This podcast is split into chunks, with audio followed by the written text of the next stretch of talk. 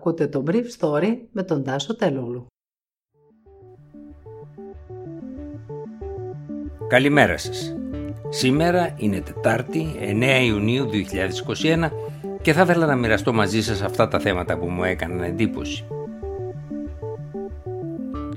47.000 άγρια ζώα 38 ειδών είχαν πουληθεί παράνομα στην υγρή αγορά της Βουχάν Έως και δυόμιση χρόνια πριν από το ξέσπασμα της πανδημίας, δείχνει νέα μελέτη στην οποία συμμετείχαν και Κινέζοι ειδικοί.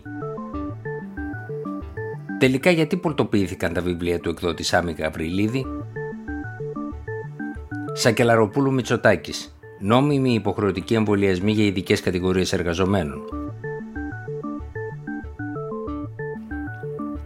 Τα ζώα που πουλούνταν σε 17 μαγαζιά της υγρής αγοράς της Βουχάν ως και 2,5 χρόνια πριν από το ξέσπασμα της πανδημίας δεν περιλάμβαναν μόνο νεκρά ρακούν και μίνκ και άλλα είδη, αλλά και ζωντανά ζώα, χωρίς ωστόσο να περιλαμβάνουν νυχτερίδες και παγκολίνους, δύο από τα είδη που ο Παγκόσμιος Οργανισμός Υγείας θεωρεί φορείς του ιού.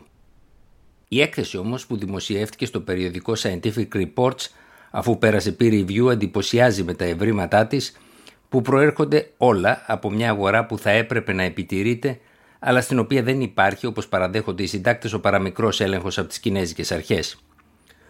Ο επικεφαλής ερευνών της Παγκόσμιας Οργάνωσης Υγείας αναρωτήθηκε γιατί αυτά τα στοιχεία δεν τέθηκαν υπόψη της έρευνας του Διεθνούς Οργανισμού νωρίτερα. Αλλά δύο από τους συντάκτες της έρευνας που μίλησαν στη Wall Street Journal είπαν ότι δεν ήθελαν να κοινοποιήσουν τα αποτελέσματα της δουλειάς τους πριν ελεγχθούν από άλλους επιστήμονες πριν τη δημοσίευσή της. Η αντιπροσωπεία του ΠΟΗ στην επιτόπια έρευνά της πήρε την απάντηση από τους Κινέζους αρμοδίους ότι όλα γίνονταν νόμιμα στην υγρή αγορά αλλά η έκθεση παρουσιάζει μια ριζικά διαφορετική εικόνα. 17 μαγαζιά πουλούσαν πάνω από 47.000 άγρια ζώα που σφάζονταν επιτόπου και πολλά διατηρούνταν μέσα στα μαγαζιά ζωντανά μέχρι να σφαγούν. Ο Πέτερ Μπεν Έμπαρεκ, επικεφαλής της αντιπροσωπείας του ΠΟΗ, είπε μετά τη δημοσίευση της εργασίας ότι επιβεβαιώνει τα όσα υποψιαζόμασταν ότι ζώντα ζώα πουλούνταν στην υγρή αγορά της Βουχάν. Το 1 τρίτο των ζώων είχαν τραύματα από πυροβόλα όπλα, απόδειξη ότι είχαν πιαστεί παράνομα, ενώ κανένα από τα μαγαζιά που τα εμπορεύονταν δεν ήταν εντάξει με τα πιστοποιητικά του. Το θέμα ξεσήκωσε την Κυριακή που έγινε γνωστό μεγάλη οργή. Τα βιβλία του εκδοτικού οίκου Γαβριλίδη πορτοποιήθηκαν από τις δανείστες τράπεζες της επιχείρησης. Ο Σάμι Γαβριλίδης πέθανε το Φεβρουάριο μετά από μάχη με τον καρκίνο και άφησε πίσω του χρέη. Ένα κύμα οργής ξέσπασε για τις δανείστριες τράπεζες, αλλά για ποιον ακριβώς λόγο; Πριν από δύο μήνες, ένας ιστορικός εκδοτικός οίκος της Αθήνας με κάλεσε να πάρω μερικά αντίτυπα από βιβλία που είχαν γραφεί 15 χρόνια πριν, διότι δεν πουλιόντουσαν πια και τα υπόλοιπα θα έπρεπε να πολιτοποιηθούν. Με την υπόθεση Γαβριλίδη τα πράγματα είναι λίγο πιο πολύπλοκα. Επειδή η πολιτοποίηση του αποθηκευμένου στόκ των βιβλίων από τις πιστότερε τράπεζες πήρε διαστάσεις, θα ήθελα να παρέμβω στη συζήτηση, έγραψε χθες το βράδυ ο Απόστολος Ντόλγερας σε αναρτησή του. Μετά το θάνατο του Σάμι Γαβριλίδη, πληροφορήθηκα ότι θα μπορούσα να πάω, όπως και άλλοι συγγραφείς, στα γραφεία και να αγοράσω τα βιβλία μου. Στη γεμάτη βιβλία υπόγεια αποθήκη του βρέθηκαν περί τα 60 με 70 συνολικά από τους 6 τίτλους μου. Διαπίστωσα ότι με ένα μέσο όρο 14 ευρώ θα έπρεπε συνολικά να πληρώσω πάνω από 800 ευρώ. Δεν το έκανα, αγόρασα 4 από κάθε αντίτυπο για να πληρώσω λιγότερα χρήματα. Όπως έμαθα, τα χρήματα αυτά οι πιστότριες τράπεζες τα διέθεσαν για την πληρωμή τρεχουσών υποχρεώσεων προς τους εργαζόμενους. Επίσης, πρέπει να πω ότι προσωπικά μου δόθηκαν ευγενώς από τους κληρονόμους του τα τελικά PDF των βιβλίων μου, τα οποία ήδη έχω δώσει σε όποιον μου τα ζήτησε. Όμως τελικά η αδυναμία διακίνησης ζητούμενων ή νέο εκδιδόμενων βιβλίων είναι μια οδυνηρή κατάσταση για αυτούς που έκαναν τον κόπο να τα γράψουν και είχαν την νόμιμη επιθυμία να τα δουν τυπωμένα. Η πολτοποίηση από τις τράπεζες διαφέρει από εκείνη που κάνουν οι εκδοτικοί οίκοι στα διαθετά τους. Λόγω της πληθώρας των τίτλων, έστω και με περιορισμένο αριθμό ανατίτλο, πιστεύω ότι ο όγκος των πολτοποιημένων δεν θα ήταν ευκαταφρόνητος.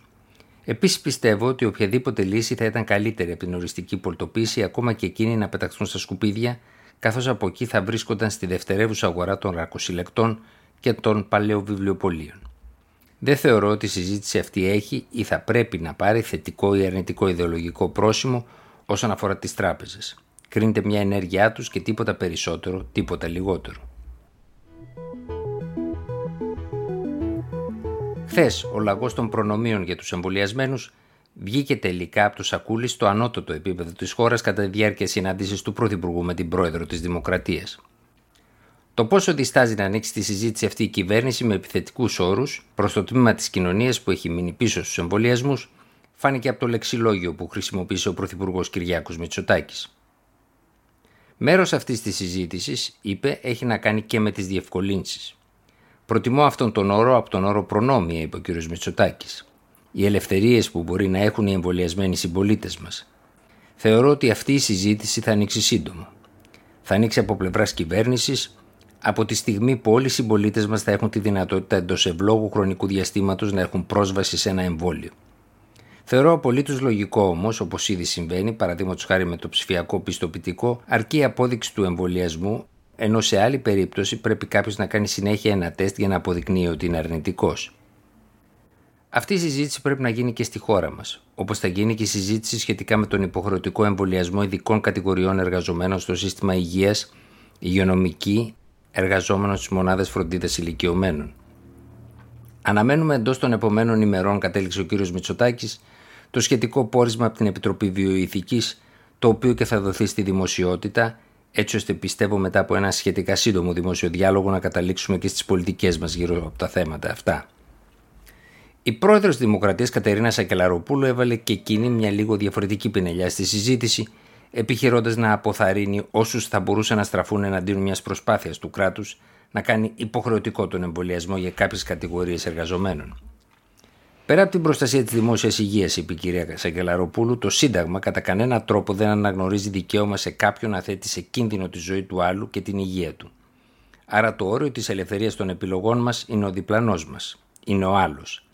Επομένως είναι πολύ εσφαλμένη αυτή η αντιμετώπιση και δεν νομίζω ότι υποστηρίζεται σοβαρά από συνταγματολόγους.